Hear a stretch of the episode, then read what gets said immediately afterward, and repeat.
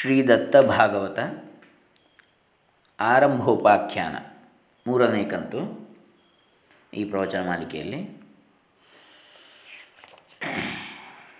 ಶ್ರೀಯುತ ವಿಜಯ ಸಂಕೇಶ್ವರಿಯವರಿಂದ ಪ್ರಕಾಶಿತವಾದ ಹಂಸಕವಿ ಹನುಮಂತಪ್ಪ ವಲ್ಲೇಪುರೆ ಇವರಿಂದ ಬರೆಯಲ್ಪಟ್ಟ ಶ್ರೀದತ್ತ ಭಾಗವತ ಓಂ ಶ್ರೀ ಗುರುಭ್ಯೋ ನಮಃ. ಹರಿ ಓಂ. ಶ್ರೀ ಗಣೇಶಾಯ ನಮಃ. ಓಂ ದತ್ತಾಯ ನಮಃ. ಸ್ವಾಮಿ ಸಮರ್ಥರಾಗಿ ಶ್ರೀ ನರಸಿಂಹ ಸರಸ್ವತಿಗಳ ಪುನರುತ್ಥಾನ. ನಿಜ ನಿಜವಾಗಿಯೂ ತ್ರೈಮೂರ್ತಿ ಅವತಾರಿಯಾದ ನರಸಿಂಹ ಸರಸ್ವತಿ ಗುರುಗಳ ಅನುಪಮ ಕ್ಷೇತ್ರವಾದ ಗಾಣಗಾಪುರದಲ್ಲಿ ಸುಮಾರು ಇಪ್ಪತ್ತೆರಡು ಸಂವತ್ಸರಗಳವರೆಗೆ ಪ್ರಕಟ ರೂಪದಲ್ಲಿದ್ದು ಭೀಮಾ ಅಮರಜಾ ತಟಾಕೆಯಲ್ಲಿರುವ ಅಷ್ಟತೀರ್ಥಗಳು ಪ್ರಕಟಪಡಿಸುವ ಮೂಲಕ, ಅಷ್ಟತೀರ್ಥಗಳನ್ನು ಪ್ರಕಟಪಡಿಸುವ ಮೂಲಕ ಭಕ್ತಾದಿಗಳಿಗೆ ಅಷ್ಟತೀರ್ಥ ಪದ್ಧತಿಯನ್ನು ಆಚರಿಸಲು ಹೇಳಿ ಮುಂದೊಂದು ದಿನ ಅವರು ಶ್ರೀಶೈಲದ ಕಡೆಗೆ ಹೊರಡುತ್ತಾರೆ. ನರಸ, ನರಸಿಂಹ ಸರಸ್ವತಿ ಗುರುಗಳು. ನಂತರ ಕದಳಿಯನ್ನು ಸೇರಿ ಅಲ್ಲಿಂದ ವಿಟ್ಲದ ಸನಿಹದಲ್ಲಿರುವ ಒಡಿಯೂರಿಗೆ ಬರ್ತಾರೆ. ಅದು ಅವರಿಗೆ ಅತ್ಯಂತ ಪ್ರಿಯವಾದ ಸ್ಥಳ. ಅಲ್ಲಿ ಭಕ್ತನೋರ್ವನಿಗೆ ದತ್ತಾಂಜನೇಯ ರೂಪದಲ್ಲಿ ದರ್ಶನ ಕೊಟ್ಟು ಮತ್ತೆ ಮುಂದೆ ಸಾಕ್ತಾರೆ ತದನಂತರ ಕದಳಿಯಲ್ಲಿ ಅಕ್ಕ ಮಹಾದೇವಿಯ ಗುಹೆಯ ಪಕ್ಕದಲ್ಲಿ ಸುಮಾರು ಮುನ್ನೂರು ಸಂವತ್ಸರಗಳವರೆಗೆ ಘೋರ ತಪದಲ್ಲಿ ನಿರತರಾಗ್ತಾರೆ. ಆಗ ನರಸಿಂಹ ಸರಸ್ವತಿ ಗುರುಗಳ ಮೇಲೆ ಹುತ್ತ ಒಂದು ಬೆಳೆಯುತ್ತದೆ. ಒಂದಾನೊಂದು ದಿನ ಕಟ್ಟಿಗೆ ಕಡಿಯುವವನೊಬ್ಬ ಆ ಅಡವಿಗೆ ಬರಲು ಅದೇ ಹುತ್ತದ ಮೇಲಿರುವ ಗಿಡದ ಟೊಂಗಿಯನ್ನು ಕಡಿಯುವಾಗ ಆ ಟೊಂಗಿಯು ಅದೇ ಹುತ್ತದ ಮೇಲೆ ಬೀಳಲು ಹುತ್ತ ಒಡೆದು ಒಳಗಿನಿಂದ ಬೆಳಕೊಂದು ಹರಿಯುತ್ತದೆ. ಆ ಬೆಳಕಿನಲ್ಲಿ ವಯಸ್ಸಾದ ಸಾಧುವರನ್ನು ಹೊರಬರಲು ಆ ಕಟ್ಟಿಗೆ ಕಡಿಯುವಾತನ ಆ ಸಾಧುವನ್ನು ಕಂಡು ಥರಥರದ ನಡಗುತ್ತಾನೆ. ಅವನನ್ನು ಕಂಡ ಆ ವೃದ್ಧ ನರಸಿಂಹ ಸರಸ್ವತಿ ಯತಿಗಳು ಅವನನ್ನು ಕುರಿತು, ನೀನು ಮಾಡಿದ್ದೆಲ್ಲ ಒಳ್ಳೆಯದೇ ಆಗಿದೆ ಚಿಂತಿಸುತ್ತಿರು ಇಂದಿನಿಂದ ನಿನ್ನ ಮನೆಯು ಸಕಲ ಐಶ್ವರ್ಯದಿಂದ ಬೆಳಗಲಿ ಅಂತ ಹರಿಸಿ ಅಲ್ಲಿಂದ ಎದ್ದು ಮುಂದೆ ಸಾಗಿದ ಅವರೇ ಈ ಮಹಾಗ್ರಂಥದ ಉತ್ತರಕಾಂಡದ ತೃತೀಯ ಸ್ಕಂದದಲ್ಲಿ ಸಮರ್ಥ ಸದ್ಗುರುವಾಗಿ ಲೋಕ ಬೆಳಗಲು ಸ್ವಾಮಿ ಸಮರ್ಥರೆಂಬ ಹೆಸರಿನಿಂದ ಪ್ರಸಿದ್ಧಿಯನ್ನು ಹೊಂದಿ ಲೋಕ ಸಂಚಾರ ಮಾಡುತ್ತಾ ಜ್ಞಾನಪುರಿ ಎಂದು ಕರೆಯಲ್ಪಡುವ ಅಕ್ಕಲಕೋಟೆಗೆ ಬರುವರು. ಅಲ್ಲಿ ಸುಮಾರು ಇಪ್ಪತ್ತೆರಡು ಸಂವತ್ಸರಗಳವರೆಗೆ ಪ್ರಕಟ ರೂಪದಲ್ಲಿದ್ದು, ಪ್ರಕಟ ಸ್ವರೂಪದಲ್ಲಿದ್ದು ಲೋಕ ಕಲ್ಯಾಣ ಕಾರ್ಯ ಕೈಗೊಳ್ಳುವರು ಚತುರ್ಥ ದತ್ತಾವತಾರಿ ಶ್ರೀ ಮಾಣಿಕ ಪ್ರಭುಗಳು. ಸಕಲ ಮತ ಸಂಸ್ಥಾಪಕರೆಂದೇ ಪ್ರಸಿದ್ಧಿ ಪಡೆದಿರುವ ಚತುರ್ಥ ದತ್ತಾವತಾರಿ ಶ್ರೀ ಮಾಣಿಕ ಪ್ರಭುಗಳು. ಅಂದಿನ ನಿಜಾಮನ ಆಡಳಿತದಲ್ಲಿರುವ ಕಲ್ಯಾಣ ಕರ್ನಾಟಕ ಪ್ರಾಂತ್ಯ ಹಾಗೂ ಪ್ರಸ್ತುತ ಕರ್ನಾಟಕ ರಾಜ್ಯದ ಶರಣರ ಕರ್ಮಭೂಮಿಗಳು ಬಸವ ಕಲ್ಯಾಣದ ಹತ್ತಿರವಿರುವ ಲಾಡವಂತಿ. ಇದಕ್ಕೆ ಸಿದ್ಧರ ಲಾಡವಂತಿ ಅಂತ ಕೂಡ ಕರೆಯಲ್ಪಟ್ ಕರೆಯಲಾಗ್ತದೆ. ಅಥವಾ ಇದು ಸಿದ್ಧರ ಲಾಡವಂತಿ ಅಂತಲೂ ಕರೆಯಲ್ಪಡ್ತದೆ. ಈ ಲಾಡವಂತಿಯ ದೈವಭಕ್ತ ಪರಾಯಣರಾದ ಮನೋಹರ ನಾಯಕ ಹಾಗೂ ಭಯಂ, ಭಯಮ್ಮ ದಂಪತಿಗಳಿಗೆ ಅವರ ಅಪಾರ ತಪಸ್ಸಿನ ಪರವಾಗಿ ಸಾವಿರದ ಎಂಟುನೂರ ಹದಿನೇಳನೇ ಸಂವತ್ಸರ ಮಾರ್ಗಶಿರ ಶುಕ್ಲ ಚತುರ್ದಶಿಯಂದು ದತ್ತ ಜಯಂತಿಯ ದಿನ ಶ್ರೀ ಪ್ರಭುಗಳು ಜನ್ಮ ತಾಳಿದರು. ಪ್ರಭುಗಳ ಕಲ್, ಬಾಲ್ಯವು ಕಲ್ಯಾಣ ಅಥವಾ ಬಸವ ಕಲ್ಯಾಣ ಪರಿಸರದ ಮಾವನ ಮನೆಯಲ್ಲಿ ಕಳೆಯಿತು. ಅವರ ಬಾಲ್ಯದ ಗೆಳೆಯ ಗೋವಿಂದನು ಸತ್ತಾಗ ಬದುಕಿಸಿದ್ದು, ಬಂಜೆ ಭೀಮಾಬಾಯಿಗೆ ಎಂಟು ಕವಡೆ ಕೊಟ್ಟು ಸಂತಾನ ಪ್ರಾಪ್ತಿ ಮಾಡಿದ್ದು, ಹೀಗೆ ಹತ್ತು ಹಲವು ಪ್ರಭುವಿನ ಹಲವಾರು ಬಾಲ್ಯ ಲೀಲೆಗಳಿವೆ ಮುಂದೆ ಇವರು ಬೆಳೆದು ಹದಿನಾರು ವರ್ಷಕ್ಕೆ ತಲುಪಿದಾಗ ಪ್ರಭು ದೈವಾಂಶ ಸಂಭೂತನಿಂದ ಅರಿಯದ ಮಾವನು, ನೀನು ಮೈಗಳ್ಳನು, ನಿರುದ್ಯೋಗಿ ಎಂದೆಲ್ಲ ಸೋದರಳಿಯನಿಗೆ ಬೈಯುತ್ತಾನೆ ಆಗ ಲೋಕೋದ್ಧಾರಕ್ಕಾಗಿ ಇದೇ ತಕ್ಕ ಸಮಯವನ್ನು ಲಂಗೋಟಿಯಲ್ಲಿ ಹೊರ, ಮನೆಯಿಂದ ಹೊರಬಿದ್ದ ಪ್ರಭುಗಳು ಭರತ ಖಂಡದ ಹಲವಾರು ತೀರ್ಥಕ್ಷೇತ್ರಗಳನ್ನು ಸಂದರ್ಶಿಸುವಾಗ ಇವರಿಗೆ ಅನೇಕ ಜನರು ಶಿಷ್ಯರಾಗುತ್ತಾರೆ. ಮುಂದೆ ಪ್ರಭುಗಳೇ ಮಾಣಿಕ ಪ್ರಭುವಾಗಿ ಜಾಗ ಬೆಳಗುತ್ತಾರೆ.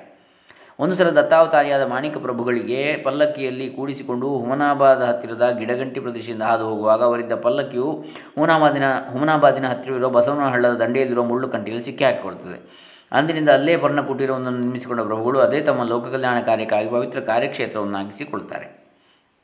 ಪ್ರಭುಗಳು ಬ್ರಹ್ಮಚಾರಿಯಾಗಿದ್ದು ರಾಜಯೋಗಿಯಾಗಿದ್ದರು ಇವರು ಮಧುಕರಿ ಭಿಕ್ಷೆಯನ್ನು ಸೇವಿಸುತ್ತಿದ್ದರು. ರಾಜಾದಿರಾಜ ಯೋಗಿ ಮಹಾರಾಜ ಮುಂತಾದ ಬಿರುದಾವಳಿ ಪಾತ್ರರಾದ ಮಾಣಿಕ ಪ್ರಭುಗಳು ಗಾಯನ ರಸಿಕರಾಗಿದ್ದರು. ಇವರ ಸಮಕಾಲೀನ ದತ್ತಾವತಾರಿಗಳಾದ ಅಕ್ಕಲಕೋಟದ ಸ್ವಾಮಿ ಸಮರ್ಥರು ಹಾಗೂ ಶಿರಡಿ ಸಾಯಿಬಾಬರವರು ಕೂಡ ಇವರ ದರಬಾರಿಗೆ ಸಾವಿರದ ಎಂಟುನೂರ ಐವತ್ತಾರರ ಸುಮಾರಿಗೆ ಒಬ್ಬರ ನಂತರ ಒಬ್ಬರು ಬಂದು ಪ್ರಭುವನ್ನು ಸನ್ ದರ್ಶಿಸಿ ಹೋಗಿದ್ದರೆಂಬುದನ್ನು ಇದೇ ಸದ್ಗ್ರಂಥದ ಉತ್ತರಕಾಂಡದಲ್ಲಿ ವಿಸ್ತರಿಸಲಾಗಿದೆ. ಏಕಂ ಸದ್ವಿಪ್ರ ಬಹುಧಾ ವದಂತಿ ಎಂಬ ಉಪನಿಷದ್ ವಾಕ್ಯದಂತೆ ಸಾಮರಸ್ಯ ಮತ್ತು ವಿಶ್ವ ಬಂಧುತ್ವದ ಮಹತ್ತರ ಉಪದೇಶವನ್ನು ಜನಸಾಮಾನ್ಯರಿಗೆ ನೀಡಿದ ಮಾಣಿಕ ಪ್ರಭುಗಳು ಕ್ರಿಸ್ತಶಕ ಸಾವಿರದ ಎಂಟುನೂರ ಅರವತ್ತೈದರಲ್ಲಿ ಸಂಜೀವಿನಿ ಮಹಾಸಮಾಧಿ ಹೊಂದುತ್ತಾರೆ. ಶಿರಡಿ ಸಾಯಿಬಾಬಾ ಅವತಾರ. ಈ ಹಿಂದೆ ದತ್ತಾತ್ರೇಯನು ತನ್ನ ಕಲಿಯುಗದ ಪ್ರಥಮಾವತಾರವಾದ ಶ್ರೀಪಾದ ಶ್ರೀವಲ್ಲಭ ಅವತಾರದಲ್ಲಿರುವಾಗ ಒಮ್ಮೆ ಹಿಮಾಲಯ ಪ್ರಾಂತಕ್ಕೆ ಹೋಗಿದ್ದರು. ಆಗ ಅಲ್ಲಿರುವ ಹನುಮಂತನನ್ನು ಕುರಿತು, ನೀನು ಸಾಯಿಬಾಬಾನಾಗಿ ಅವತಾರ ತಾಳೆ ಎಂದು ಹೇಳಿದರು. ಮುಂದೆ ಆ ಹನುಮನೇ ಇಂದಿನ ಮಹಾರಾಷ್ಟ್ರದ ಪರಭಣಿ ಜಿಲ್ಲೆಯ ಪಾತ್ರಿ ಅಥವಾ ಪತ್ರಿ ಗ್ರಾಮದಲ್ಲಿ ಸಾಯಿಬಾಬಾರಾಗಿ ಜನಿಸಿದರು. ಇವರ ತಂದೆ ಗಂಗಾಬಾಹು ತಾಯಿ ದೇವಗಿರಿಯಮ್ಮ ಎಂದು ಕರೆಯಲಾಗು, ಹೇಳಲಾಗುತ್ತದೆ. ಆದರೆ ಮತ್ತೊಂದೆಡೆ ಬಾಬಾರ ತಾಯಿ, ತಂದೆ ನಂದುಲಾಲ್ ಹಾಗೂ ಜಮುನಾಬಾಯಿ ಎಂದು ಹೇಳಿದರೆ, ಇನ್ನೊಂದೆಡೆಗೆ ಅದೇ ಗ್ರಾಮದ ಭೂಸಾರಿ ಮನೆತನದ ಪರಶುರಾಮ ಹಾಗೂ ಅನಸೂಯ ಅವರ, ಅವರು ಹನುಮಂತನ ಭಕ್ತರಾಗಿದ್ದರು. ಇವರುಗಳೇ ಬಾಬಾರ ತಂದೆ ತಾಯಿಗಳು. ಅಷ್ಟೇ ಅಲ್ಲದೆ ಇವರ ಬಾಲ್ಯದ ಹೆಸರು ಹರಿವಾಹು ಇತ್ತೆಂದು ಕೂಡ ಇತ್ತೀಚಿನ ಅಧ್ಯಯನದಿಂದ ತಿಳಿದು ಬರುತ್ತದೆ. ಅತ್ತ ಇನ್ನೊಂದು ಕಡೆಗೆ ಶ್ರೀ ಶ್ರೀ ಶ್ರೀ ಆಚಾರ್ಯ ಪ್ರಬೋಧಾನಂದರು ಸಾಯಿಬಾಬಾ ದೇವರ ಅಲ್ಲವಾ ಎಂಬ ಕೃತಿಯಲ್ಲಿ ಸಾಯಿಬಾಬಾರವರು ಅಂದಿಗೆ ಕ್ರಿಸ್ತಚಕ ಸಾವಿರದ ಎಂಟುನೂರ ಮೂವತ್ತೆಂಟು ಐದುನೂರು ವರ್ಷಗಳ ಹಿಂದೆಯೇ ಜನಿಸಿದರು. ಅವರ ಹಿಂದಿನ ಹೆಸರು ಸಾಯಬ್ ಬಾಬಾ ಅಂತ ಇದ್ದು, ಅವರು ಬಹುದಿನಗಳ ಹಿಂದೆಯೇ ಪೆನುಕೊಂಡಾದ ಅರಣ್ಯದಲ್ಲಿ ತಪಗೈದು, ಅಲ್ಲಿ ಸತ್ಯಂರಾಜ್ ಎಂಬ ಶಿಷ್ಯನಿಗೆ ದೀಕ್ಷೆ ಇತ್ತು. ಅಲ್ಲಿಂದ ಶಿರಡಿಗೆ ಬಂದು, ಅಲ್ಲಿರುವ ಒಂದು ಬೇವಿನ ಗಿಡದ ಕೆಳಗೆ ನೂರು ವರ್ಷಗಳ ಕಾಲ ತಪಗೈದಿದ್ದರು. ಅಲ್ಲದೆ ಮುಂದೆ ಅವರೇ ಪತ್ರಿ ಗ್ರಾಮದಲ್ಲಿ ಜನಿಸಿದ ಸಾಯಿಬಾಬಾ ಎನ್ನುವ ಸಂಗತಿಯು ಅವರ ಗ್ರಂಥದಿಂದ ತಿಳಿದು ಬರುತ್ತದೆ ಅದೇನೇ ಇದ್ದರೂ ಸಾಯಿಬಾಬಾರವರ ಜನ್ಮಸ್ಥಳವು ಪತ್ರಿ ಗ್ರಾಮವೇ ಆಗಿದೆ ಎನ್ನುವುದು ಖಚಿತವಾಗಿದೆ. ಪರಿಸ್ಥಿತಿಯ ಪ್ರತಿಕೂಲದಿಂದಾಗಿ ಬಾಲಕ ಸಾಯಿಬಾಬಾ ಫಕೀರನ ಮನೆ ಸೇರಿ ಅಲ್ಲಿ ಮುಸ್ಲಿಂ ರೀತಿ ರಿವಾಜುಗಳನ್ನು ಕಲಿತುಕೊಳ್ಳಲು ಮುಂದೆ ಆ ಫಕೀರನ ಸಾಕು ತಂದೆಯ ಮರಣವಾಗಲು ಅವನ ಹೆಂಡತಿಯು ಸಾಕು ಮಗನಾದ ಬಾಲಬಾಬರನ್ನು ವಿದ್ಯಾರ್ಜನೆಗಾಗಿ ವೆಂಕೋಸಾರಲ್ಲಿಗೆ ಕರೆದುಕೊಂಡು ಹೋಗುತ್ತಾಳೆ. ಅಲ್ಲಿ ಸುಮಾರು ಹನ್ನೆರಡು ವರ್ಷಗಳ ಕಾಲ ನಾದಯೋಗ ವಿದ್ಯೆಯನ್ನು ಕಲಿತ ಸಾಯಿಬಾಬಾ ಅಲ್ಲಿಂದ ಶಿರಡಿಗೆ ಬಂದು ಅಲ್ಲಿನ ಊರ ಹೊರವಲಯದಲ್ಲಿರುವ ಅದೇ ಬೇವಿನ ಮರದ ಕೆಳಗೆ ಕೆಲಕಾಲ ತಪಗೈಯಲು ತಪಗೈಯಲು ಅಲ್ಲಿಗೆ ಬರುವ ಭಕ್ತರನ್ನು ಕುರಿತು ಇದು ನನ್ನ ಗುರುವಿನ ಸಮಾಧಿ ಸ್ಥಳವಾಗಿದೆ ಎಂದು ಹೇಳುತ್ತಾರೆ. ಇದೇ ಅಂದಿನ ಸಾಯಬ್ ಬಾಬಾ ಸಮಾಧಿಯಾಗಿರಬಹುದು ಎನ್ನಬಹುದಾಗಿದೆ. ಇನ್ನು ಸಾಯಿಬಾಬಾರವರು ಮೂಲದಲ್ಲಿ ಹನುಮಂತನವತಾರಿಯಾಗಿರಲು ಮುಂದೆ ಅವರು ದತ್ತಾವತಾರಿಯಾಗಿ ರೂಪ ತಾಳಿರುವುದೆಂತೆಂದರೆ ಅತ್ತ ದತ್ತಾತ್ರೇಯನು ಹಿಂದೆ ಶ್ರೀಪಾದ ಶ್ರೀವಲ್ಲಭ ಅವತಾರವನ್ನು ಮುಗಿಸಿ ಮುಂದಿನ ಅವತಾರದಲ್ಲಿ ಕರಂಜನಗರದಲ್ಲಿ ನರಸಿಂಹ ಸರಸ್ವತಿಯಾಗಿ ಜನಿಸಿ ಮುಂದೆ ಅವರು ಎಂಟು ವರ್ಷದ ಬಾಲಕನಿರುವಾಗಲೇ ಮನೆಯನ್ನು ತೊರೆದು ಕಾಶಿ ಹಿಮಾಲಯ ಮುಂತಾದಡಿಗೆ ಪರ್ಯಟನೆ ಮಾಡಿ ತದನಂತರ ದಕ್ಷಿಣದತ್ತ ಸಾಗಿ ನರಸೋಬವಾಡಿಗೆ ಬಂದು ಅಲ್ಲಿ ಹನ್ನೆರಡು ವರ್ಷಗಳ ಕಾಲ ಕಳೆದ ನಂತರ ಪುಣ್ಯಕರವಾದ ಗಾಣಗಾಪುರಕ್ಕೆ ಬರುವರು. ಅಲ್ಲಿ ಸುಮಾರು ಇಪ್ಪತ್ತೆರಡು ಸಂವತ್ಸರಗಳಿಗೆ ಭಕ್ತೋದ್ಧಾರ ಕಾರ್ಯ ಕೈಗೊಂಡು ನಂತರ ಅಲ್ಲೇ ತನ್ನ ನಿರ್ಗುಣ ಪಾದಕಗಳನ್ನು ಸ್ಥಾಪಿಸಿ ಶ್ರೀಶೈಲ ಯಾತ್ರೆಯ ನಿಮಿತ್ತವಾಗಿ ಕದಳಿವನಕ್ಕೆ ತೆರಳುತ್ತಾರೆ. ಅಲ್ಲಿ ಸುಮಾರು ಮೂರುನೂರು ವರ್ಷಗಳ ಕಾಲ ಘೋರ ತಪಗೈದು ಮುಂದೆ ನರಸಿಂಹ ಸರಸ್ವತಿಯ ತಿಳಿ ವೃದ್ಧ ನರಸಿಂಹ ಸರಸ್ವತಿಯಾಗಿ ಉತ್ತರಾಪಥಕ್ಕೆ ಸಾಗಿ ಅಲ್ಲಿಂದ ಮತ್ತೆ ದಕ್ಷಿಣದತ್ತ ಯಾತ್ರೆ ಕೈಗೊಳ್ಳುತ್ತಾರೆ ಅಷ್ಟರಲ್ಲೇ ಅತ್ತ ಸಾಯಿಬಾಬರವರು ಶಿರಡಿಗೆ ಬಂದಿದ್ದರು. ಇತ್ತ ಅದೇ ಸಮಯಕ್ಕೆ ಚತುರ್ಥಿ ದತ್ತಾವತಾರಿಯಾದ ಮಾಣಿಕ ಪ್ರಭುಗಳು ಮಣಿಚೂಲ ಪರ್ವತ ಗರ್ಭಗಿರಿ ಪ್ರಾಂತದ ಹುಮನಾಬಾದ್ನ ಹತ್ತಿರವಿರುವ ಬಸವನ ಹಳ್ಳದ ದಂಡೆಯಲ್ಲಿ ಮಾಣಿಕನಗರವನ್ನು ಸ್ಥಾಪಿಸಿ ಅಲ್ಲಿ ತನ್ನ ದರ್ಬಾರನ್ನು ನಡೆಸುತ್ತಿದ್ದರು. ಅಷ್ಟರಲ್ಲಿ ಆ ವೃದ್ಧ ನರಸಿಂಹ ಸ್ವಾಮಿ ಸಮರ್ಥ, ಇವರು ಹುಮನಾಬಾದಿನ ಮಾಣಿಕ ಪ್ರಭು ದರ್ಬಾರಿಗೆ ಬರಲು ಅವರನ್ನು ಕುರಿತು, ಪ್ರಭುಗಳು, ನೀವು, ನಾವು ದತ್ತಾವತಾರಿಗಳೇ ಆಗಿದ್ದರಿಂದ ನೀವು ಅಕ್ಕಲಕೋಟೆಗೆ ಹೋಗಿ ಸ್ವಾಮಿ ಸಮರ್ಥರಾಗಿ ಭಕ್ತೋದ್ಧಾರ ಕಾರ್ಯ ಕೈಗೊಳ್ಳಿರೆನ್ನಲು ಅವರು ಹಾಗೆ ಮಾಡುವರು ತದನಂತರ ಮುಂದೆ ಕೆಲವೇ ದಿನಗಳಲ್ಲಿ ಫಕೀರ್ನಾದ ಶಿರಡಿಯ ಸಾಯಿಬಾಬರು ಕೂಡ ಒಮ್ಮೆ ಪ್ರಭು ದರ್ಬಾರಕ್ಕೆ ಆಗಮಿಸುವರು. ಆಗ ಪ್ರಭು ಅವರಿಗೆ ಪ್ರಸಾದವಾಗಿ ಎರಡು ಉತ್ಪತ್ತಿಗಳು ನೀಡುವ ಮೂಲಕ, ಮುಂದೆ ನಾನು ಮತ್ತು ಸ್ವಾಮಿ ಸಮರ್ಥರು ನಿಮ್ಮಲ್ಲಿ ಬಂದು ಸೇರುವ ಎಂಬ ಸೂಚನೆ ಇತ್ತು. ಅವರನ್ನು ಮತ್ತೆ ಶಿರಡಿಗೆ ಕಳಿಸಿಕೊಡ್ತಾರೆ ಇದು ರಹಸ್ಯಲ್ಲಿ ರಹಸ್ಯ ಸಂಗತಿಯಾಗಿದೆ. ನಂತರ ಮುಂದೆ ಹಲವು ಸಂವತ್ಸರಗಳಲ್ಲಿ, ಅಂದರೆ ಶಕೆ ಸಾವಿರದ ಎಂಟುನೂರ ಅರವತ್ತೈದರಲ್ಲಿ ಮಾಣಿಕ ಪ್ರಭುಗಳು ಜೀವಂತ ಸಮಾಧಿಯನ್ನು ಹೊಂದಲು ಅವರ ಶಾಶ್ವತ ಆತ್ಮವು ಅತ್ತ ಸ್ವಾಮಿ ಸಮರ್ಥರಲ್ಲಿ ಗುಡಿಕೊಳ್ಳುತ್ತದೆ ತದನಂತರದಲ್ಲಿ, ಅಂದರೆ ಶಕೆ ಸಾವಿರದ ಎಂಟುನೂರ ಎಪ್ಪತ್ತೆಂಟರಲ್ಲಿ ಅತ್ತಲ ಅಕ್ಕಲಕೋಟೆಯಲ್ಲಿ ಸ್ವಾಮಿ ಸಮರ್ಥ ನಿರ್ವಾಣ ಹೊಂದಲು ಅವರ ಆತ್ಮಜ್ಯೋತಿ ಶಿರಡಿ ಸಾಯಿಬಾಬರಲ್ಲಿ ಲೀನವಾಗುತ್ತದೆ. ಹೀಗೆ ದತ್ತಾತ್ರೇಯನೇ ತನ್ನ ಅವತಾರಗಳ ಮೂಲಕ ಹನುಮಂತನ ಅವತಾರವಾದ ಶಿರಡಿ ಸಾಯಿಬಾಬರಲ್ಲಿ ಲೀನವಾಗ್ತಾನೆ. ಇಂತಿರಲು ಯಾವಾಗ ದತ್ತಾತ್ರೇಯನ ಅಂತಃಶಕ್ತಿಯು ಸಾಯಿಬಾಬರಲ್ಲಿ ಲೀನವಾಗುವುದು, ಅಂದಿನಿಂದ ಸಾಯಿಬಾಬಾರವರು ಸದ್ಗುರು ಸಮರ್ಥ ಸಾಯಿಬಾಬಾರಾಗಿ ಪ್ರಸಿದ್ಧಿಯನ್ನು ಹೊಂದಿದರು. ಹೀಗೆ ರುದ್ರನಲ್ಲಿ ದತ್ತಾತ್ರೇಯನ ಸಮಾಗಮವಾಗುವುದರಿಂದ ಸಾಯಿಬಾಬಾರಿಗೆ ಸಾಯಿನಾಥನೆಂತಲೂ ಕರೆಯಲ್ಪಡ್ತಾರೆ, ಕರೀತಾರೆ.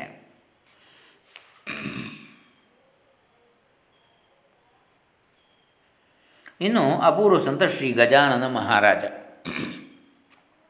ಶ್ರೀ ದತ್ತಾತ್ರೇಯನ ಷಷ್ಟಮ ಅವತಾರ ಆರನೇ ಅವತಾರವೇ ಅಪೂರ್ವ ಸಂತ ಶ್ರೀ ಗಜಾನನ ಮಹಾರಾಜ ಲೋಕ ಕಲ್ಯಾಣಾರ್ಥವಾಗಿ ಅನಸೂಯಾತನೇನಾದ ದತ್ತಾತ್ರೇಯನೇ ಕಲಿಯುವುದಿಲ್ಲ. ಹಲವಾರು ಅವತಾರಗಳು ತಾಳುವ ಮೂಲಕ ಭಕ್ತೋದ್ಧಾರ ಕಾರ್ಯ ಕೈಗೊಳ್ಳುವನು. ಹೀಗೆ ಅವನ ಪ್ರಥಮ ಅವತಾರವಾದ ಶ್ರೀಪಾದ ಶ್ರೀವಲ್ಲಭ ಅವತಾರದಲ್ಲಿ ತನ್ನ ಮುಂದಿನ ಅವತಾರದ ಬಗ್ಗೆ ಶ್ರೀಪಾದ ಶ್ರೀವಲ್ಲಭ ಚರಿತಾಮೃತದಲ್ಲಿ ವಿವರವಾಗಿ ಹೇಳಿರುವಂತೆ ಗಜಾನನ ಮಹಾರಾಜರು ದತ್ತಾತ್ರೇಯನ ಷಷ್ಠಮ ಅವತಾರವೆಂದು ತಿಳಿದು ಬರುತ್ತದೆ ಆದರೆ ಗಜಾನನ ಮಹಾರಾಜರ ಜನನ, ಬಾಲ್ಯ ಅಲ್ಲದೆ ಅವರ ತಂದೆ ತಾಯಿ ಯಾರು ಮತ್ತು ಅವರು ಎಲ್ಲಿಂದ ಬಂದರು ಎಂಬುದನ್ನು ಮಾತ್ರ ಇಲ್ಲಿಯವರೆಗೆ ರಹಸ್ಯವಾಗಿ ಇರುವುದೊಂದು ಶೋಚನೀಯ ಸಂಗತಿಯಾಗಿದೆ. ಆದರೆ ಅವರು ಏಕಾಏಕಿಯಾಗಿ ದಿನಾಂಕ ಇಪ್ಪತ್ತ ಮೂರು ಫೆಬ್ರವರಿ ಸಾವಿರದ ಎಂಟುನೂರ ಎಪ್ಪತ್ತೆಂಟರಂದು ಮೊದಲ ಬಾರಿಗೆ ಶೇಗಾಮಿಯ ದೇವಿದಾಸ ಎಂಬ ಮಠಾಧಿಪತಿಯ ಬ್ರಾಹ್ಮಣ ಭೋಜನಕೂಟದ ನಂತರ ಜನಗಳು ತಿಂದು ಬಿಸಾಡಿದ ಎಂಜಲು ಪತ್ರೋಳಿಯ ರಾಶಿಯಲ್ಲಿ ಕಾಣಿಸಿಕೊಳ್ತಾರೆ. ಆಗ ಅವರ ವಯಸ್ಸು ಹದಿನಾರು ಆಗಿತ್ತು ಎಂದು ಹೇಳಲಾಗುತ್ತದೆ. ಆರಂಭದಲ್ಲಿ ಜನಗಳು ಅವರನ್ನು ಹುಚ್ಚನೆಂದು ಬಗೆದರೂ ಬರಬರುತ್ತಾ ಅವರ ಮಹಿಮೆಯನ್ನು ಅರಿತ ಮೇಲೆ ಅವರು ಅವತಾರಿ ಪುರುಷರೆಂದು ಬಳೆ ಬಗೆದು ಅವರಿಗೆ ಪೂಜೆಗೈಯತೊಡಗಿದರು ಹೀಗಾಗಿ ಮುಂದೆ ಕೆಲವೇ ದಿನಗಳಲ್ಲಿ ಅವರ ಕೀರ್ತಿಯು ಮಹಾರಾಷ್ಟ್ರದ ವಿದರ್ಭ, ವರಹಾಡ ಪ್ರಾಂತವಲ್ಲದೆ ದೇಶದಲ್ಲೆಲ್ಲ ಪ್ರಸರಿಸುತ್ತದೆ ಅವರದು ಯಾವುದೇ ರೀತಿಯ ಧರ್ಮ, ಕರ್ಮ, ಕಟ್ಟುಪಾಡುಗಳಿಲ್ಲದ ಎಲ್ಲದರ ಆಚೆಗಿರುವ ಅವಧೂತ ಸಂಪ್ರದಾಯವಾಗಿತ್ತು. ಯಾವ ರೂಪದಲ್ಲಿ ಭಕ್ತರು ಆರಾಧಿಸುವರು ಅಂಥವರಿಗೆ ಅದೇ ರೂಪದಲ್ಲಿ ದರ್ಶನವಿತ್ತು. ಅವರನ್ನು ಕಾಪಾಡುವ ತತ್ವ ಅವರದಾಗಿತ್ತು. ಕೇವಲ ಮಾನವರಷ್ಟೇ ಅಲ್ಲದೆ ಅವರು ಸಮಸ್ತ ಜೀವಗಳನ್ನು ಕೂಡ ಪ್ರೀತಿಯಿಂದ ಕಾಣುತ್ತಿದ್ದರು. ಅವರು ಯಾವಾಗಲೂ ಗಣ ಗಣ ಗಣಾತ ಬಹುತೆ ಎಂಬ ಮಂತ್ರವನ್ನು ಗುಣಗುತ್ತಿರುವುದರಿಂದ ಅವರ ಹೆಸರು ಗಜಾನನವಾಗಿ ಮುಂದೆ ಗಜಾನನ ಮಹಾರಾಜರೆಂದೇ ವಿಖ್ಯಾತಗೊಂಡಿತ್ತು. ಹೆಚ್ಚು ಕಡಿಮೆ ಸಾಯಿಬಾಬಾ, ತಾಜ್ಬಾಬಾ ಹಾಗೂ ಗಜಾನ ಮಹಾರಾಜ ಸಮಕಾಲೀನರು ಆದರೂ ಅವರು ಇರೋಗಿಂತಲೂ ಮೊದಲೇ ಇವರು, ಅಂದರೆ ದಿನಾಂಕ ನಾಲ್ಕು ಸೆಪ್ಟೆಂಬರ್ ಸಾವಿರದ ಹತ್ತರಂದು ಗುರುವಾರದಂದು ಸಮಾಧಿಯನ್ನು ತೆಗೆದುಕೊಳ್ತಾರೆ. ಇಷ್ಟೇ ಅಲ್ಲದೆ ಅಖಿಲಾಂಡ ಕೋಟಿ ಬ್ರಹ್ಮಾಂಡ ನಾಯಕನಾದ ಶ್ರೀ ದತ್ತಾತ್ರೇಯನು ಲೋಕ ಕಲ್ಯಾಣಕ್ಕಾಗಿ ಇನ್ನೂ ಹಲವಾರು ವಿಶಿಷ್ಟ ಅವತಾರಗಳಲ್ಲದೆ ಆಂಶಿಕ ಅವತಾರಗಳು ದಾಳುವ ಮೂಲಕ ಪರಿಪೂರ್ಣನಾಗ್ತಾನೆ, ಪರಿಪೂರ್ಣನಾಗಿದ್ದಾನೆ. ಅಂತಹ ಅವನ ಆಂಶಿಕ ಅವತಾರಗಳಲ್ಲಿ ಪ್ರಮುಖವಾದವುಗಳೆಂದರೆ ವಾಸುದೇವಾನಂದ ಸರಸ್ವತಿ ಟೆಂಬೇಸ್ವಾಮಿ ಮಹಾರಾಜ್ ಅವಧೂತ ಭಗವಾನ್ ನಿತ್ಯಾನಂದ, ಪಂತ್ ಮಹಾರಾಜ ಬಾಳಿಕುಂದ್ರಿ, ರಂಗಾವಧೂತರು, ಬೇಲೆ ಮಹಾರಾಜ್ ಶ್ರೀಧರ ಸ್ವಾಮಿ ಮಹಾರಾಜ್, ರಾಮ, ರಾಮಾನಂದ ಮಹಾರಾಜ್ ಬೀಡಕರ್, ಸಮರ್ಥ ರಾಮದಾಸರು, ಚಿದಾನಂದ ಅವಧೂತರು, ದೀಕ್ಷಿತ್ ಮಹಾರಾಜ್ ಅಮರವಾಡಿ, ಗುಳಮಣಿ ಮಹಾರಾಜ್ ಚಿದಂಬರ ಸ್ವಾಮಿ ವಿಜಯಾನಂದ ಸ್ವಾಮಿ ಚಾಳಕಾಪುರ ಹುಬ್ಬಳ್ಳಿ ಸಿದ್ಧಾರೂಢರು, ಶಂಕರ ಮಹಾರಾಜ ಪೂನಾ, ಜನಾರ್ದನ ಸ್ವಾಮಿ, ದಾಸೋಪಂಥ ಮಹಾರಾಜ, ಭೈರವಾನಂದ ಜ್ಞಾನಸಾಗರ, ತಾಜಬಾಬಾ ನಾಗಪುರ, ಬ್ರಹ್ಮಾನಂದ ಸರಸ್ವತಿ ಸ್ವಾಮಿ, ದತ್ತನಾಥ ಉಜನಿಕರ್, ನಿರಂಜನ ರಘುನಾಥ, ಬರ್ದಿಪುರದ ದತ್ತಗಿರಿ ಮಹಾರಾಜ, ಯೋಗಾನಂದ ಸರಸ್ವತಿ ನೂರಿ ಮಹಾರಾಜ, ನಾರಾಯಣ ಮಹಾರಾಜ ಕೇಳಗಾಂವ್ಕರ್ ಅಷ್ಟೇಯ ಶ್ರೀ ದತ್ತ ಮಹಾರಾಜ, ಶಂ, ಚಂದ್ರಶೇಖರ ಭಾರತಿ ಸ್ವಾಮಿಗಳು, ರಾಮಕೃಷ್ಣ ಪರಮಹಂಸರು ಗಂಜನಾಳ ಅವಧೂತರು, ಮುರಗೂಡದ ಚಿದಂಬರ ಸ್ವಾಮಿಗಳು, ಭೀಮಾಶಂಕರ ಮಹಾಸ್ವಾಮಿಗಳು, ಪರಮಹಂಸ ಯೋಗಾನಂದರು, ಅವಧೂತ ಉಪಾಸನಿ ಬಾಬಾ ಏಳೆಗಾಮದ ತುಕಾರಾಮ್ ಚೈತನ್ಯರು, ಏಕನಾಥ್ಜಿ ಮಹಾರಾಜ್, ನಾಮದೇವ ಮಹಾರಾಜ್ ಯರನಹಳ್ಳಿಯ ದಿಗಂಬರ ಮಾಣಿಕನಾಥರು, ಗೋವಿಂದದಾಸ ಮಹಾರಾಜ, ಸದಾನಂದ ಮಹಾರಾಜ, ಕರಕನಹಳ್ಳಿಯ ಬಕ್ಕಪ್ರಭು ಶ್ರೀಪತಾನಂದ ಮಹಾರಾಜ, ವಿಶ್ವಂಭರಾನಂದ ಸ್ವಾಮಿ, ಹುಡಗಿಯ ದಿಗಂಬರ ಕರಿಬಸವೇಶ್ವರರು, ರೇಕುಳಗಿಯ ಶಂಭುಲಿಂಗರು, ಹಳೆಂಬರದ ವೀರಭದ್ರಪ್ಪನವರು ತಾಡ ತಾಡವಾಯಿಯ ಶಬರಿಮಾತೆ, ಯಾನಾಗುಂದಿಯ ಮಾತೆ ಮಾಣಿಕ್, ಮಾಣಿಕೇಶ್ವರಿ ಮಾಣಿಕೇಶ್ವರಿ, ಮುರಳೀಧರ್ ಮಹಾರಾಜ ಬೀದರ ಮುಂತಾದವುಗಳಾಗಿವೆ. ಹೀಗೆ ಪೂರ್ವದಲ್ಲಿ ತನ್ನನ್ನು ತಾನು ಕೊಟ್ಟುಕೊಳ್ಳುವ ಮೂಲಕ ಅತ್ರಿ ಅನಸೂಯಾನಂದನಾಗಿ ಜನಿಸಿದ ತ್ರೈಮೂರ್ತಿ ತ್ರೈಮೂರ್ತಿ ಶ್ರೀ ದತ್ತಾತ್ರೇಯನ ಕುರಿತು ಇದೇ ಮಹಾಗ್ರಂಥದ ಆದಿಕಾಂಡದಲ್ಲಿ ದತ್ತಪುರಾಣ ಅಂತರ್ಗತವಾದ ಶ್ರೀ ದತ್ತ ಮಹಾತ್ಮೆಯ ಕಥಾಸಾರವು ವಿಸ್ತೃತಗೊಂಡಿದೆ. ಮಧ್ಯಮ ಕಾಂಡದಲ್ಲಿ ನವನಾಥ ಕಥಾಸಾರವು ಹಾಗೂ ಉತ್ತರಕಾಂಡದಲ್ಲಿ ದತ್ತಾತ್ರೇಯನ ಕಲಿಯುಗದ ಪ್ರಮುಖ ಅವತಾರಗಳಾದ ಶ್ರೀವಾದ, ಶ್ರೀವಲ್ಲಭ, ಶ್ರೀ ನರಸಿಂಹ ಸರಸ್ವತಿ ಶ್ರೀ ಸ್ವಾಮಿ ಸಮರ್ಥ ಶ್ರೀ ಮಾಣಿಕ ಪ್ರಭು ಶ್ರೀ ಸಾಯಿಬಾಬಾ, ಶ್ರೀ ಗಜಾನನ ಮಹಾರಾಜ ಮುಂತಾದವರ ಸುರಸ ಚರಿತ್ರೆಯ ಸಾರ ಸಂಗ್ರಹವೇ ಶ್ರೀ ದತ್ತ ಭಾಗವತವಾಗಿ ರೂಪು ತಾಳಿರುತ್ತದೆ ಹೀಗಿರಲು ಇದೊಂದು ಪವಿತ್ರವೂ ಅನುಪಮವೂ ಅಲ್ಲದೆ ಎಲ್ಲಕ್ಕೂ ಅತೀತ ಗುಣ ಹೊಂದಿದ ಮಹಾಪಾರಾಯಣ ಗ್ರಂಥವಾಗಿರುತ್ತದೆ. ಆದ್ದರಿಂದ ಭಕ್ತಾದಿಗಳು ಇದರ ರುಚಿಯನ್ನು ಯಾವ ವಿಧವಾಗಿ ಸವಿದರೂ ಅದು ಪಂಚಾಮೃತವೇ ಸರಿ. ಆದರೆ ಈ ಗ್ರಂಥವು ಯಾವುದೇ ಕಾರಣಕ್ಕೂ ಅನಿಂದನೀಯ. ಓದುಗರು ಯಾರಾದರೂ ಇಲ್ಲಿ ಭಕ್ತಿ ಮುಖ್ಯ? ಇದನ್ನು ಸಾತ್ವಿಕ ಮಾನವರಷ್ಟೇ ಅಲ್ಲದೆ ಜಗತ್ತಿನ ಯಾವುದೇ ಚರಾಚರಗಳಿಗೂ ಓದಿ ಕೇಳಿಸಿದಲ್ಲಿ ಅವು ಮುಕ್ತಿ ಹೊಂದುವಲ್ಲಿ ಸಂದೇಹವಿಲ್ಲ. ಅಷ್ಟೇ ಅಲ್ಲದೆ ಯಾವ ನೆಲದಲ್ಲಿ ಈ ಮಹಾಗ್ರಂಥವು ಪೂಜಿಸಲ್ಪಡುತ್ತದೆಯೋ ಅಥವಾ ಪಾರಾಯಣಗೊಳ್ಳಲ್ಪಡುತ್ತದೆಯೋ ಆ ಸ್ಥಳ, ಆ ಪ್ರಾಂತ್ಯವು ಕೂಡ ತ್ರಿಕಾಲದಲ್ಲಿ ಸುಭಿಕ್ಷೆಯಿಂದ ಕೂಡಿರುವಲ್ಲಿ ಸಂದೇಹವಿಲ್ಲ. ಆದ್ದರಿಂದ ಭೂಲೋಕದ ಸಮಸ್ತ ದತ್ತಭಕ್ತ ಜಿಜ್ಞಾಸುಗಳು ಈ ಮಹಾಗ್ರಂಥದ ಮುಂದಿನ ಕಾಂಡಗಳಲ್ಲಿ ಬರುವ ಎಲ್ಲ ಅಧ್ಯಾಯಗಳು, ಅಲ್ಲದೆ ಕೊನೆಯಲ್ಲಿ ಸ್ಫು ಸ್ಫುರಣಗೊಂಡ ಗೀತಾಕಾಂಡವು ಕೂಡ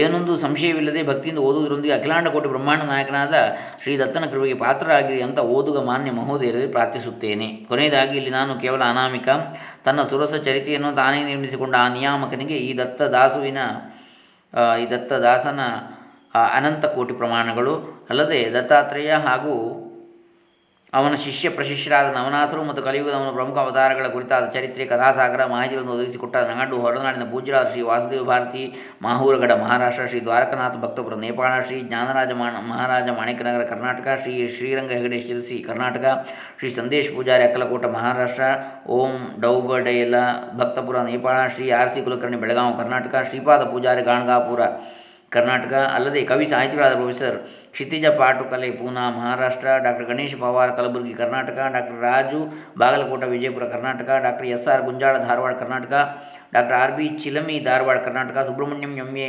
Hubballi Karnataka doctor Satish Kumar Hosamani Bengaluru Karnataka Raghunath Hadapad Chittawadi Karnataka Shiromani Tare Bidar Karnataka doctor Tejpal Singh, Ahmedabad, Gujarat doctor Raghu Shankha, Bhatam, Bhatambra, Karnataka, Jagadevi ದುಬ್ಬಲಗುಂಡೆ Bidar, Karnataka ಇನ್ನೂ ನೇರ ಅನೇರವಾಗಿ ಸಹಕರಿಸಿದ ಮಾನ್ಯ ಮಹೋದಯರೆಲ್ಲರಿಗೂ ಈ ಪರಿಷ್ಕೃತ ಮಹಾಗ್ರಂಥವನ್ನು ಭಕ್ತಿ ಭಾವದಿಂದ ಹಂತ ಹಂತವಾಗಿ ಎರಡು ಲಕ್ಷ ಪ್ರತಿಗಳನ್ನು ಪ್ರಕಾಶನ ಮಾಡಿ ಲೋಕ ಕೀಯಲು ಮುಂದೆ ಬಂದ ಹುಬ್ಬಳ್ಳಿಯ ಶ್ರೀ ವಿಜಯ ಸಂಕೇಶ್ವರ ಹಾಗೂ ಶ್ರೀಮತಿ ಲಲಿತಾ ಸಂಕೇಶ್ವರ ದಂಪತಿಗಳಿಗೂ ಮತ್ತು ಮುದ್ರಕರಾದ Sankeshwar printers private limited Gadag ಇವರಿಗೂ ಅಲ್ಲದೆ ಪ್ರಧಾನ ವಿತರಕರಾದ ಸಾಹಿತ್ಯ ಪ್ರಕಾಶನ ಹುಬ್ಬಳ್ಳಿಯ ಮಾಲೀಕರಿಗೂ ದತ್ತ ಸ್ವರೂಪದಲ್ಲಿಯೇ ಕಂಡು ಮಣಿಯುತ್ತೇನೆ. ಎಲ್ಲಕ್ಕೂ ಮೇಲಾಗಿ ನನ್ನ ಸಾಹಿತ್ಯಕ್ಕೆ ಸದಾ ನೀರೆರೆದು ಪೋಷಿಸುತ್ತಾ ಬಂದ ನನ್ನ ಇಲಾಖೆಯ ಎಲ್ಲ ಅಧಿಕಾರಿ ಬಾಂಧವರಿಗೂ ನಾನು ಆಭಾರಿಯಾಗಿದ್ದೇನೆ.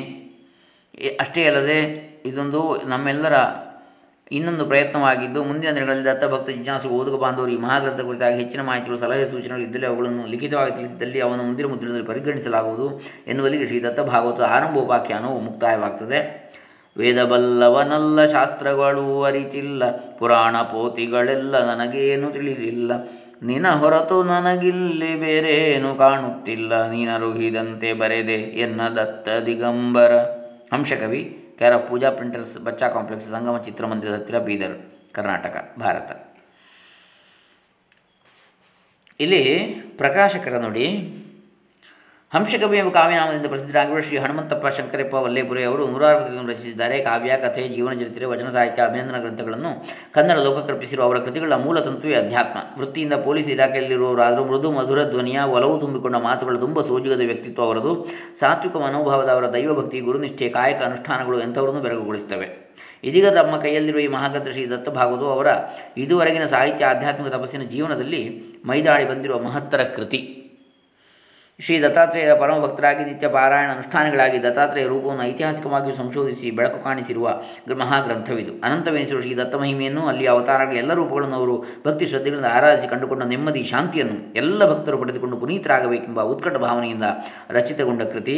ಭಕ್ತರ ನಿತ್ಯ ಕೈಪಿಡಿಯಂಥದ್ದು ದತ್ತಾತ್ರೇಯರ ಎಲ್ಲ ಅವತಾರಗಳನ್ನು ಸವಿಸ್ತಾರವಾಗಿ ಬರೆದು ನಾಡು ಮತ್ತು ಹೊರನಾಡಿನ ಗುರು ಭಕ್ತಿ ಪರಂಪರೆಗೆ ಹಂಶಕವಿಗಳು ನೀಡಿದ ಹಿರಿದಾದ ಕೊಡುಗೆ. ಅಂತೆಯೇ ದೇಶ, ಪ್ರದೇಶದ ಇತರ ಭಾಷೆಗಳಲ್ಲೂ ಈ ಬೃಹತ್ ಗ್ರಂಥದ ಅನುವಾದ ಪ್ರಕಟಣೆಗಳ ಕೈಂಕರ್ಯವನ್ನು ಅವರು ಕೈಗೊಂಡಿದ್ದಾರೆ. ಈ ಕೃತಿಯ ಮಹತ್ವ ಮತ್ತು ಹಂಸಕವಿಯವರ ಪರಮ ಸಾತ್ವಿಕತೆ, ಭಕ್ತಿಯ ಮನೋಭಾವ ಸಮಾಜಕ್ಕೆ ಒಳಿತು ಮಾಡಬೇಕೆನ್ನುವ ಉತ್ಕಟತೆಗಳಿಗೆ ನಾವು ಬೆರಗಾಗಿದ್ದೇವೆ. ಎಲ್ಲ ದತ್ತ ಭಕ್ತರಿಗೂ ಸುಲಭ ಬೆಲೆಯಲ್ಲಿ ಈ ಕೃತಿ ದೊರೆಯುವಂತಾಗಬೇಕು. ಅತಿ ಹೆಚ್ಚು ಜನರಿಗೆ ಇದು ಉಪಯೋಗವಾಗಬೇಕೆಂಬ ಲೇಖಕರ ಆಶಯಕ್ಕೆ ಸಹಾಯ ಮಾಡಬೇಕೆಂಬ ಭಾವನೆ ನಮ್ಮಲ್ಲಿ ಬಂತು. ದತ್ತ ಆರಾಧಕರಿಗೆ, ದತ್ತ ಮಹಾತ್ಮೆಯ ಪಾರಾಯಣ ಪಾರಾಯಣ ಮಾಡುವವರಿಗೆ ಸಾವಿರ ರೂಪಾಯಿ ಬೆಲೆಯ ಗ್ರಂಥವನ್ನು ಕೇವಲ ಎರಡು ನೂರು ರೂಪಾಯಿಗೆ ದೊರೆಯುವಂತೆ ಮಾಡಬೇಕೆನ್ನುವ ಸಂಕಲ್ಪ ಹುಟ್ಟಿತು. ಹುಬ್ಬಳ್ಳಿಯ ಸಾಹಿತ್ಯ ಪ್ರಕಾಶನವು ಈ ಬೃಹತ್ ಗ್ರಂಥದ ವಿತರಣೆಯ ಹೊಣೆಯನ್ನು ಹೊತ್ತುಕೊಂಡಿದೆ. ನಾಡಿನ ಧಾರ್ಮಿಕ ಪರಂಪರೆಗೂ ದತ್ತಾನುಯಾಯಿಗಳಿಗೂ ದತ್ತಪಾರಾಯಣದ ಅಭಿಲಾಷಿಗಳಿಗೂ ತುಂಬ ಹಿತವೂ ಸಂತೋಷವೂ ಉಂಟಾದರೆ ನಮ್ಮ ಶ್ರಮ ಸಾರ್ಥಕವೆನಿಸಿತು ನಮನಗಳು. ವಿಜಯ ಸಂಕೇಶ್ವರ, ಲಲಿತಮಹಲ್, ನವೀನ್ ಪಾರ್ಕ್, ಕುಸುಗುಲ್, ಕುಸುಗಲ್ ರಸ್ತೆ, ಹುಬ್ಬಳ್ಳಿ. ಇದು ಇವೆಷ್ಟು ಪೀಠಿಕಾ ಭಾಗ ಆಯಿತು. ಆರಂಭೋಪಾಖ್ಯಾನ ಆಯಿತು. ಇನ್ನು ಶ್ರೀದತ್ತ ಭಾಗವತ ಆರಂಭ ಮಾಡ್ತೇವೆ. ಅದರಲ್ಲಿ ಭಾಗ ಒಂದು, ಆದಿಕಾಂಡ ಶ್ರೀದತ್ತ ಮಹಾತ್ಮೆ. ಅದರಲ್ಲಿ ಅಧ್ಯಾಯ ಒಂದು, ದತ್ತಾವತಾರದ ಪೂರ್ವಾಪರ ಪ್ರಸಂಗ.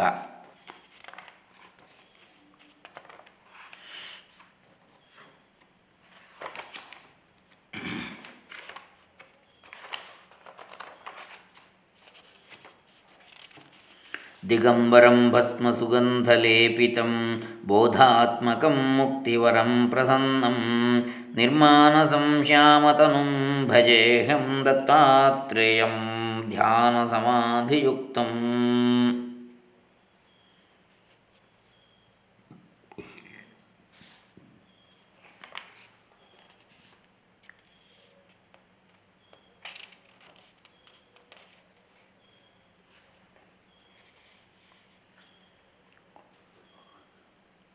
ಶ್ರೀದತ್ತ ಭಾಗವತ, ಭಾಗ ಒಂದು, ಆದಿಕಾಂಡ ಶ್ರೀದತ್ತ ಮಹಾತ್ಮೆ. ದತ್ತಾತ್ರೇಯಂ ಶಿವಂ ಶಾಂತಂ ಇಂದ್ರಂ ನೀಲನಿಭಂ ಪ್ರಭುಂ, ಇಂದ್ರನೀಲನಿಭಂ ಪ್ರಭುಂ, ಆತ್ಮಮಾಯಾರತಂ ದೇವಂ.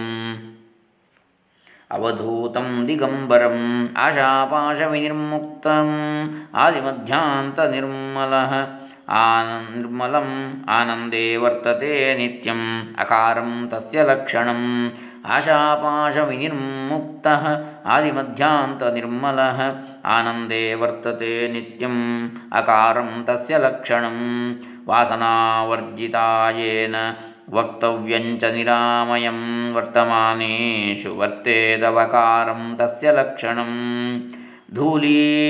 ಧೂಲೀದೂಸರಗಾತ್ರಾಣಿ ಧೂತಚಿತ್ತೋ ನಿರಾಮಯ ಧಾರಣಧ್ಯಾನನಿರ್ಮುಕ್ತೋ ಧೂಕಾರಸ್ತಸ್ಯ ಲಕ್ಷಣಂ. ತತ್ವಚಿಂತಾಧೃತಾಜೇನ ಚಿಂತಾಚೇಷ್ಟಾ ವಿವರ್ಜಿತ ತಮೋಹಂಕಾರ ನಿರ್ಮುಕ್ತ ತಕಾರಸ್ತಸ್ಯ ಲಕ್ಷಣಂ. ಅವಧೂತ ಗೀತೆ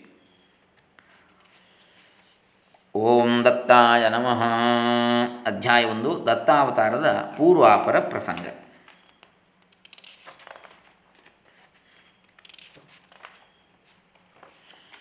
ದತ್ತಾವತಾರದ ಪೂರ್ವಾಪರ ಪ್ರಸಂಗ. ಪೂರ್ವದಲ್ಲಿ ಪ್ರಳಯವಾಗಲು ಜಗತ್ತೆಲ್ಲವೂ ಜಲಮಯವಾಗಿತ್ತು. ಒಮ್ಮೆ ಶ್ರೀಮನ್ನಾರಾಯಣನು ಜಲಶ, ಜಲಾಶಯನಾಗಿರಲು, ಜಲದಲ್ಲಿ ಶಯನನಾಗಿರ, ಜಲಾಶಯನನಾಗಿರಲು ಅವನಲ್ಲಿ ಮತ್ತೊಮ್ಮೆ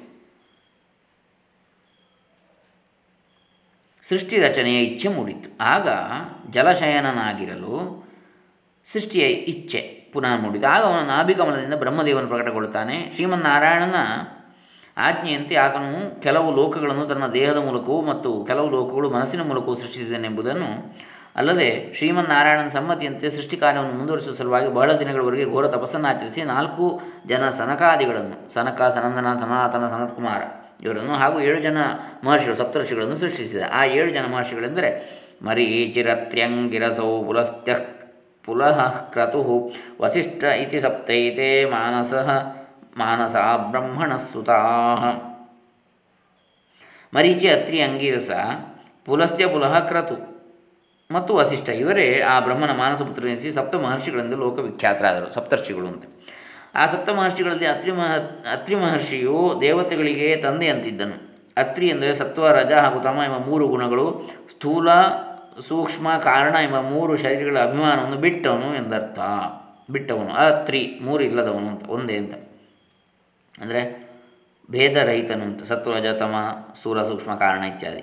ಹೀಗಾಗಿ ಅತ್ರಿಯು ಜಾಗೃತ ಸ್ವಪ್ನ ಹಾಗೂ ಸುಷುಪ್ತಿಗಳೆಂಬ ಅವಸ್ಥಾತ್ರಯಗಳಿಂದ ಹೊರತಾಗಿ ತ್ರಿಪುಟಿ ರಹಿತನಾದ್ದರಿಂದ ಅವನಿಗೆ ಅತ್ರಿ ನಾಮವು ತಕ್ಕುದಾಯಿತು. ಒಮ್ಮೆ ಬ್ರಹ್ಮನು ದೀರ್ಘ ತಪಸ್ಸನ್ನು ಆಚರಿಸುವಾಗ ಅವನ ಕಣ್ಣುಗಳಿಂದ ತನ್ನಿಂದ ತಾನೇ ಒಂದು ಋಷಿ ಮೂರ್ತಿಯು ಪ್ರಕಟಗೊಂಡಿತು. ಆ ದಿವ್ಯ ಮೂರ್ತಿಯೇ ಬ್ರಹ್ಮ ಚೈತನ್ಯದಿಂದ ಕೂಡಿಕೊಂಡು ಅತ್ರಿ ಎಂದು ಪ್ರಸಿದ್ಧಿ ಪಡೆಯಿತು.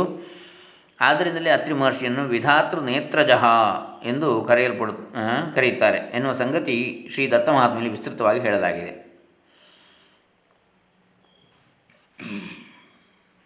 ಅತ್ತ ಅನೇಕ ರೀತಿಯ ಸೃಷ್ಟಿ ಕಾರ್ಯದ ನಿರತನಾದ ಬ್ರಹ್ಮದೇವನ ದೇಹದ ದಕ್ಷಿಣ ಭಾಗದಿಂದ ಸ್ವಯಂಭೂ ಮನುವು ವಾಮಭಾಗದಿಂದ ಶತರೂಪೆಯು ದಂಪತಿಗಳಾಗಿ ಹುಟ್ಟಿದರು. ಹೀಗೆ ಆ ಪ್ರಿಯ ದಂಪತಿಗಳಿಗೆ ಪ್ರಿಯವ್ರತ ಉತ್ತಾನಪಾದ ಎನ್ನುವ ಇಬ್ಬರು ಸುಪುತ್ರರು ಹಾಗೂ ಅಕೂತಿ, ದೇವಹೂತಿ ಮತ್ತು ಪ್ರಸೂತಿ ಎಂಬ ಮೂವರು ಪುತ್ರಿಯರು ಜನಿಸಿದರು. ಮನುವು ತನ್ನ ಪುತ್ರಿಯರಲ್ಲಿ ಹಿರಿಯಳಾದ ಅಕೂತಿಯನ್ನು ಬ್ರಹ್ಮಮಾನಸ ಪುತ್ರರಲ್ಲಿ ಒಬ್ಬನಾದ ರುಚಿ ಮುನಿಗೆ ಕೊಟ್ಟು ವಿವಾಹ ಮಾಡಿದ. ಎರಡನೇ ಮಗಳಾದ ದೇವಹೂತಿಗೆ ಮಹಾಮಹಿಮನಾದ ಕರ್ದಮ ಪ್ರಜಾಪತಿಗೆ ಕೊಟ್ಟು ಮಹಿ ದೇವಹೂತಿಯನ್ನು ಕರ್ದಮ ಪ್ರಜಾಪತಿಗೆ ಮದುವೆ ಮಾಡಿದ.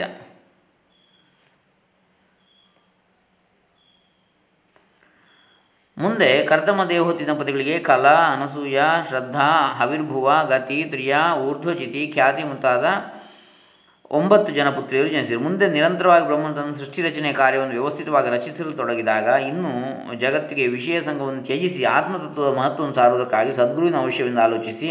ಅಂತಹ ಸದ್ಗುರು ಅವತಾರದ ಭವಿಷ್ಯ ನಿರ್ಧಾರಕ್ಕಾಗಿ ಬ್ರಹ್ಮನು ತನ್ನ ಮಾನಸ ಪುತ್ರರಲ್ಲಿ ಎರಡನೆಯವನು ಬ್ರಹ್ಮವೇತ್ತನವಾದ ಅತ್ರಿ ಮಹರ್ಷಿಯೊಂದಿಗೆ ಕರ್ದಮ ಪ್ರಜಾಪತಿಯ ಪುತ್ರಿಯರಲ್ಲಿ ಎರಡನೆಯವಳು ಸದ್ಗುಣಶೀಲಿಯು ತತ್ವವೇತ್ತಳಾದ ಅನಸೂಯೆಯನ್ನು ಕೊಟ್ಟು ವಿವಾಹ ಮಾಡಿದ.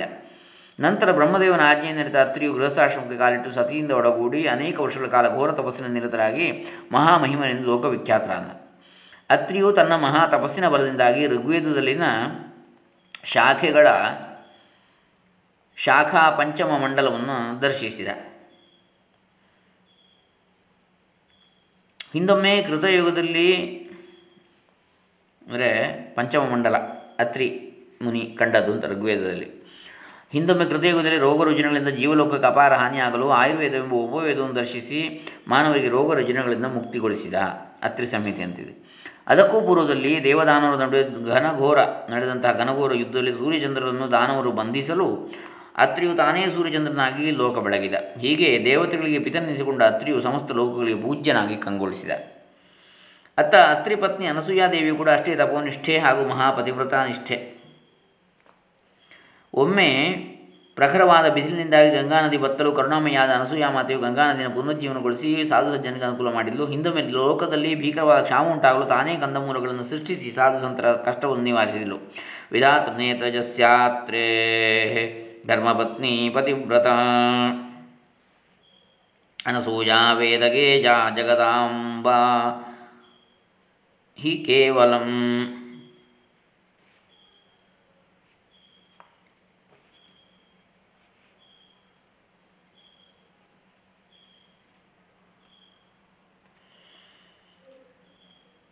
ಹೀಗೆ ಮಹಾತಪಸ್ವಿಯಾದ ಅತ್ರಿ ಮಹರ್ಷಿಯ ಪತ್ನಿ ಮಹಾಪತಿವ್ರತೆ ಅನಸೂಯೆಯು ವೇದಗೇ, ಅಂದರೆ ವೇದಗೇಯಳು.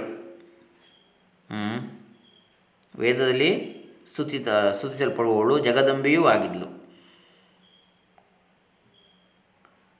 ಅಧ್ಯಾತ್ಮ ಚಿಂತಾಮಣಿಯು ಮಹಾಪತಿ ಸೇವಾನಿಷ್ಠಳು ಆದ ಅನಸೂಯ ದೇವಿಯ ಗುಣಗಾನವನ್ನು ಮಾಡಲಾಗಿದೆ. ಹೀಗಿರಲು ದೇವತೆಗಳು ಇವಳೆಯಲ್ಲಿ ನಮ್ಮ ಇಂದ್ರಲೋಕವನ್ನು ತಮ್ಮದಾಗಿಸಿಕೊಳ್ಳಲು ಎಂದು ಕಳವಳ ಪಡ್ತಾ ಇದ್ದರು. ಈ ಕುರಿತು ದೇವತೆಗಳೆಲ್ಲರೂ ಕೂಡಿ ಒಮ್ಮೆ ಬ್ರಹ್ಮವಿಷ್ಣು ಮಹೇಶ ಮೂರ್ತಿಗಳಿಗೆ ಮೊರೆ ಹೋಗಿ, ನಮೋ ನಮಃ ಗೈದು, ಹೇ ತ್ರಿಮೂರ್ತಿಗಳೇ, ಭೂಲೋಕದಲ್ಲಿ ಮಹಾ ಮಹಾಸತಿ ಅನಸೂಯಾದೇವಿಯ ತಪಸ್ಸಾಧನೆ, ಆಕೆ ಗಹನವಾದ ಪತಿಭಕ್ತಿ ಸೇವೆಯನ್ನು ನೋಡಲು ನಾವೆಲ್ಲಿ ನಮ್ಮ ನಮ್ಮ ಸ್ಥಾನವನ್ನು ಬಿಟ್ಟುಕೊಡಬೇಕಾಗುವುದು ಎಂದೆನಿಸುತ್ತದೆ ಎಂದು ಆಶ್ಚರ್ಯಚಕಿತರ ನುಡಿತಾರೆ ಮತ್ತೆ ಮುಂದುವರೆದು ಮಹಾಮಾತೆ ಅನಸೂಯಾದೇವಿಯ ಗುಣಗಾನ ಮಾಡತೊಡಗಿದರು. ಅನಸೂಯೆಯು ಅಷ್ಟಮದ ಷಡ್ವೈರಿಗಳನ್ನು ಮೀರಿ ನಿಂತ ಧೀಮಂತಳು. ಕ್ರೋಧವನ್ನು ಬಿಟ್ಟವಳು ಕ್ಷಮಯ ಧರಿತ್ರಿಯು ಜ್ಞಾನಕ್ಕೆ ಬೆಳದಿಂಗಳು ಶಾಂತಿ ದೂತಳು ಜ್ಞಾನ ಪರ್ವತಳು ಆದಂತಹ ಪತಿವ್ರತೆಗೆ ತಕ್ಕ, ತಕ್ಕಂತೆ ಅತ್ರಿ ಮಹರ್ಷಿಯು ಕೂಡ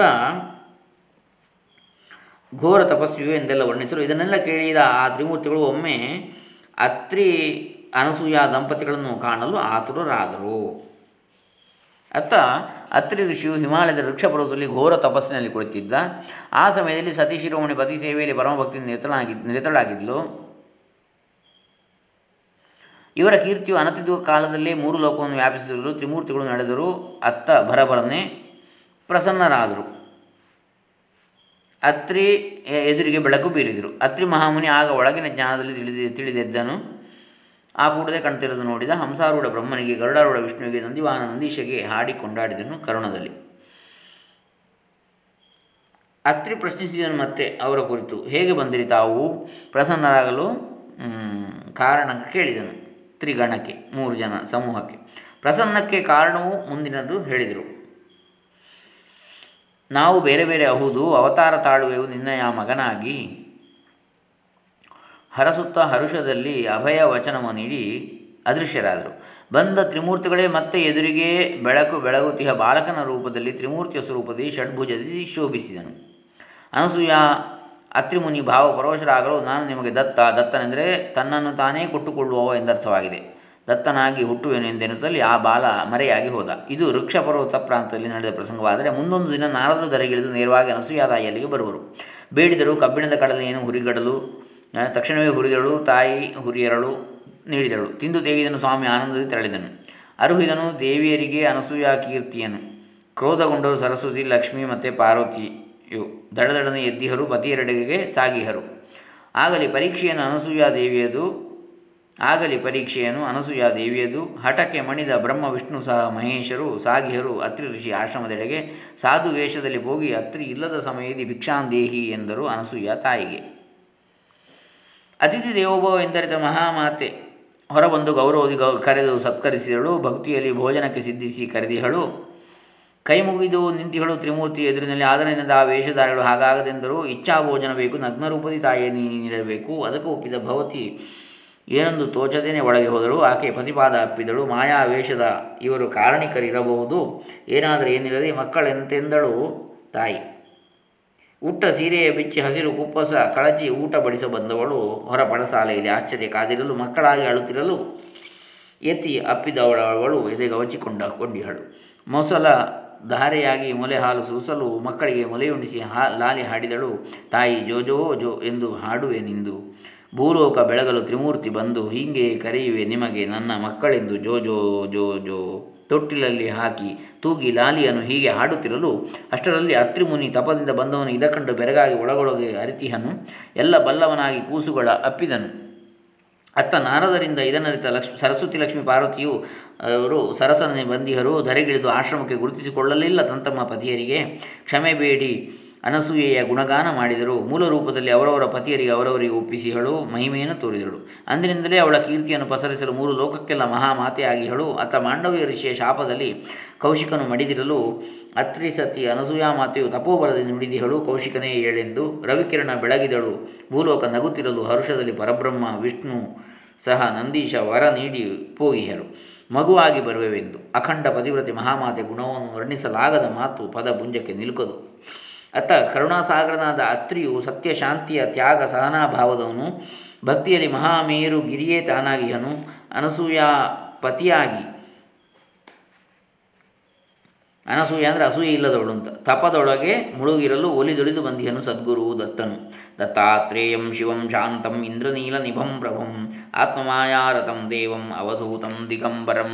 ಅತ್ರಿ ತನಯನಿವನು ದತ್ತಾತ್ರೇಯ ದಾನಾದ ಶಾಂತ ಮಂಗಳ ಮೂರ್ತಿ ಪ್ರಭು ದೇವನಾದ ಇಂದ್ರನೀಲಮಣಿಯು ತನು ಕಾಂತಿ ಬೆಳಗಿದ ವಿಶ್ವವನ್ನು ಸೃಷ್ಟಿಸಿದ, ಪಾಲನೆಯ ಮಾಡಿದ, ಲಯಗೊಳಿಸುವಂಥವನು ಮಹಾಮಹಿಮನಾದ ಆದಿ ಮಧ್ಯ ಅಂತ್ಯ ಅದರ ಆಚೆ ನಿಂತವನು ಕಾಲಾ, ಕಲಾತೀತನಿವನು, ಕಾಲಾತೀತನಿವನು, ಲೀಲೆಯನ್ನು ಬಲ್ಲವನು, ನಿರ್ಗುಣ, ನಿರಾಕಾರ, ಪರಿಪೂರ್ಣನಾಗಿಹನು, ಹೀಗಿರಲು ಶ್ರೀದತ್ತ ಅವಧೂತನಾಗಿಹನು, ಶ್ರೀದತ್ತ ಗುರುದತ್ತ ಹೇಗಂತ ವರ್ಣಿಸಲಿ, ಅಖಿಲಾಂಡ ಕೋಟಿ ಬ್ರಹ್ಮಾಂಡ ನಾಯಕಗೆ ಕೃಪೆದೂರು ಕರುಣದಲ್ಲಿ, ಮತಿ ನೀಡು ಮಂದ ಮತಿಗೆ ಹಾಡಿಸು, ಪಾಡಿಸೆ ನಿನ್ನದೊಂದೇ ಹಾಡನು.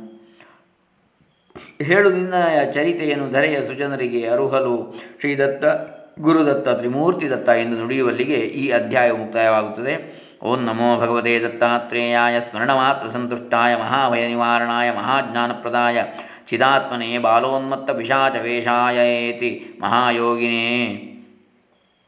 ಅವಧೂತ ಏತಿ ಅನಸೂಯಾನಂದವರ್ಧನ. ಆತ್ರಿಪುತ್ರ ಏತಿ ಸರ್ವಕಾಮಫಲಪ್ರದಾಯ, ಓಮಿತಿ ವ್ಯಾಹರೇತ್. ಅವಧೂತ ಚಿಂತನ ಶ್ರೀ ಗುರುದೇವ ದತ್ತ ಓಂ ದತ್ತಾಯ ನಮಃ. ಇಲ್ಲಿಗೆ ಒಂದನೇ ಅಧ್ಯಾಯ ಮುಗಿಯಿತು. ಎರಡನೇದನ್ನು ನಾಳೆ ದಿವಸ ನೋಡೋಣ. ಹರೇ ರಾಮ. ಶ್ರೀ ಗುರುದೇವ ದತ್ತ ಓಂ ತತ್ಸತ್. ಲೋಕಾ ಸಮಸ್ತ ಸುಖಿನೋ ಭವಂತು. ಸರ್ವೇ ಜನ ಸುಖಿನೋ ಭವಂತು. ಶ್ರೀ ದತ್ತಮೂರ್ತಿಯ ದತ್ತಾವತಾರ್ಯ ದತ್ತಾತ್ರೇಯ ಮಹಾನ್ ಮಹಾತ್ಮನ ಭಗವಂತನ ತ್ರಿಮೂರ್ತಿ ಸ್ವರೂಪನ ಸದ್ಗುರುವಿನ ಕೃಪೆ ನಮ್ಮೆಲ್ಲರ ಮೇಲಾಗಲಿ. ಅವನ ಅನುಗ್ರಹ ನಮ್ಮ ಮೇಲಾಗಲಿ. ನಮಗೆ ಚಿತ್ತಶುದ್ಧಿಯನ್ನಿತ್ತು ಆತ್ಮಜ್ಞಾನವನ್ನು ಬ್ರಹ್ಮಜ್ಞಾನವನ್ನು ಕೊಟ್ಟು ಉದ್ಧರಿಸು ಹೇ ಗುರುವೇ. ಓಂ ತತ್ಸತ್.